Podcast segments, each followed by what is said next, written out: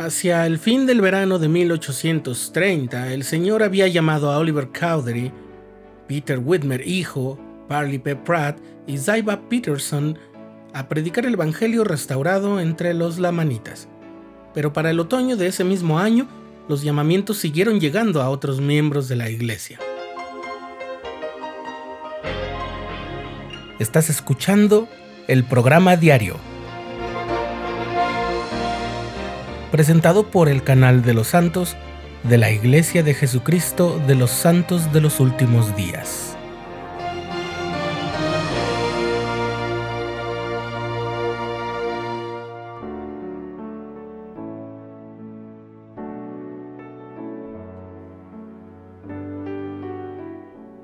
En una ocasión, un joven del barrio donde yo viví estaba a punto de salir a cumplir una misión y su familia organizó una reunión para despedirlo.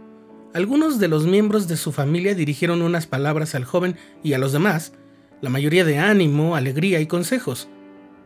Su padre no era miembro de la iglesia y aunque había estado de acuerdo con que su hijo fuera misionero, tenía muchas dudas. Cuando llegó su turno para hablar, expresó que una de las más fuertes inquietudes que tenía era esta. Él dijo así, Mi hijo solo tiene 19 años. Es un muchacho apenas es listo y valiente, pero no sabe nada de la vida. Va a un lugar donde nadie sabe nada de él y va a enseñarle a la gente cómo debe vivir su vida.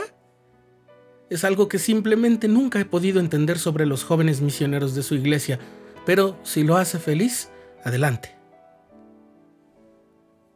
Cuando el Señor llamó a Parley P. Pratt a salir al desierto a predicar el Evangelio, quizás no era tan jovencito y ya tenía una familia pero solo había pasado poco más de un mes desde que se había bautizado.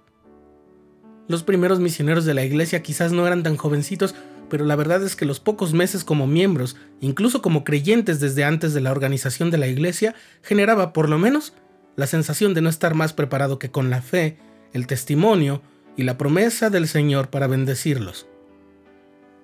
Ya sé que esas armas son suficientes para todos los miembros de la Iglesia de Jesucristo de los Santos de los Últimos Días en este momento de la historia, y en especial los que hemos servido una misión o hemos estado cerca de los misioneros. Pero la verdad es que no podemos ignorar que mínimo tuvo que pasar un año desde que nos unimos a la Iglesia para ser llamados como misioneros, y desde hace muchas generaciones se nos brinda una cálida y muy bien estructurada capacitación. E incluso antes de que esto fuera así, los misioneros ya llegaban a misiones que estaban organizadas y establecidas. Los primeros misioneros de la iglesia iban a iniciarlo todo. El caso de Orson Pratt es emblemático. De niño había sufrido los estragos de la pobreza económica. Había trabajado desde muy temprana edad, pero de igual forma su espiritualidad se había desarrollado mucho y era un jovencito lleno de devoción hacia Dios. Cuando Parley, su hermano, le habló del libro de Mormón, Orson sintió que todo ello venía de Dios. Se bautizó cuando cumplió 19 años y emprendió un viaje de más de 300 kilómetros desde su casa, en una localidad de nombre Canaan, a Fayette, para conocer al profeta que se alojaba en el hogar de los Whitmer. Ahí se enteró de que su hermano Parley había sido llamado para predicar el Evangelio entre los lamanitas, de modo que tuvo el anhelo de conocer la voluntad del Señor con respecto a él. Quería saber si el Señor también tenía para él una misión. Orson siempre había sido algo inseguro y tímido. Por alguna razón, se sentía muy humilde y en cierta forma indigno de que Dios estuviera al pendiente de él. Pero en la revelación que el profeta recibió concerniente a Orson, el Señor lo elogió por su fe y lo llamó a predicar. Esa revelación, que es la sección 34 de Doctrina y Convenios, dice, Bendito eres, porque has creído y más bendito eres porque te he llamado a predicar mi evangelio. El gozo de Orson al ser llamado por el Señor mediante el profeta José, quizás sí lo podemos entender quienes hemos ido leído esa carta firmada por el presidente de la iglesia, el profeta del Señor, en la que se nos comunica que somos llamados a servir como misioneros.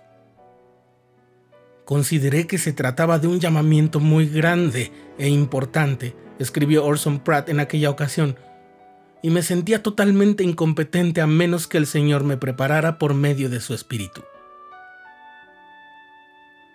Orson llegó a expresar que con frecuencia sentía que temblaba y se desalentaba por temor a que nunca fuera capaz de cumplir y llevar a cabo una obra tan grandiosa.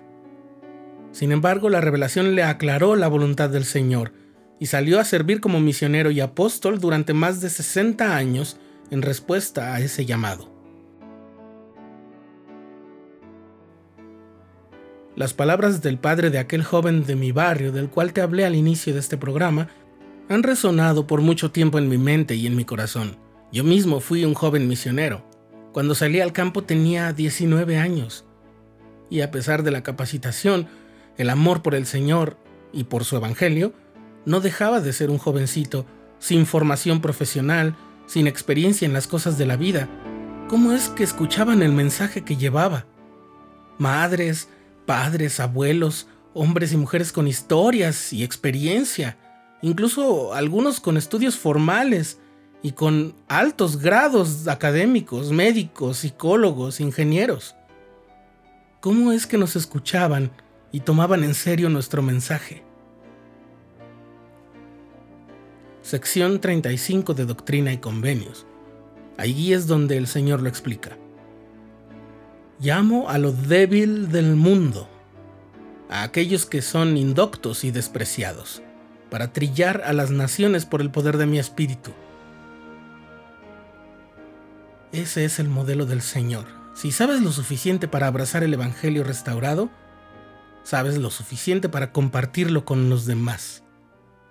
Y es que el conocimiento sirve y lo debemos buscar, pero al predicar la palabra más que por nuestra experiencia y sabiduría, lo hacemos por el poder del Espíritu.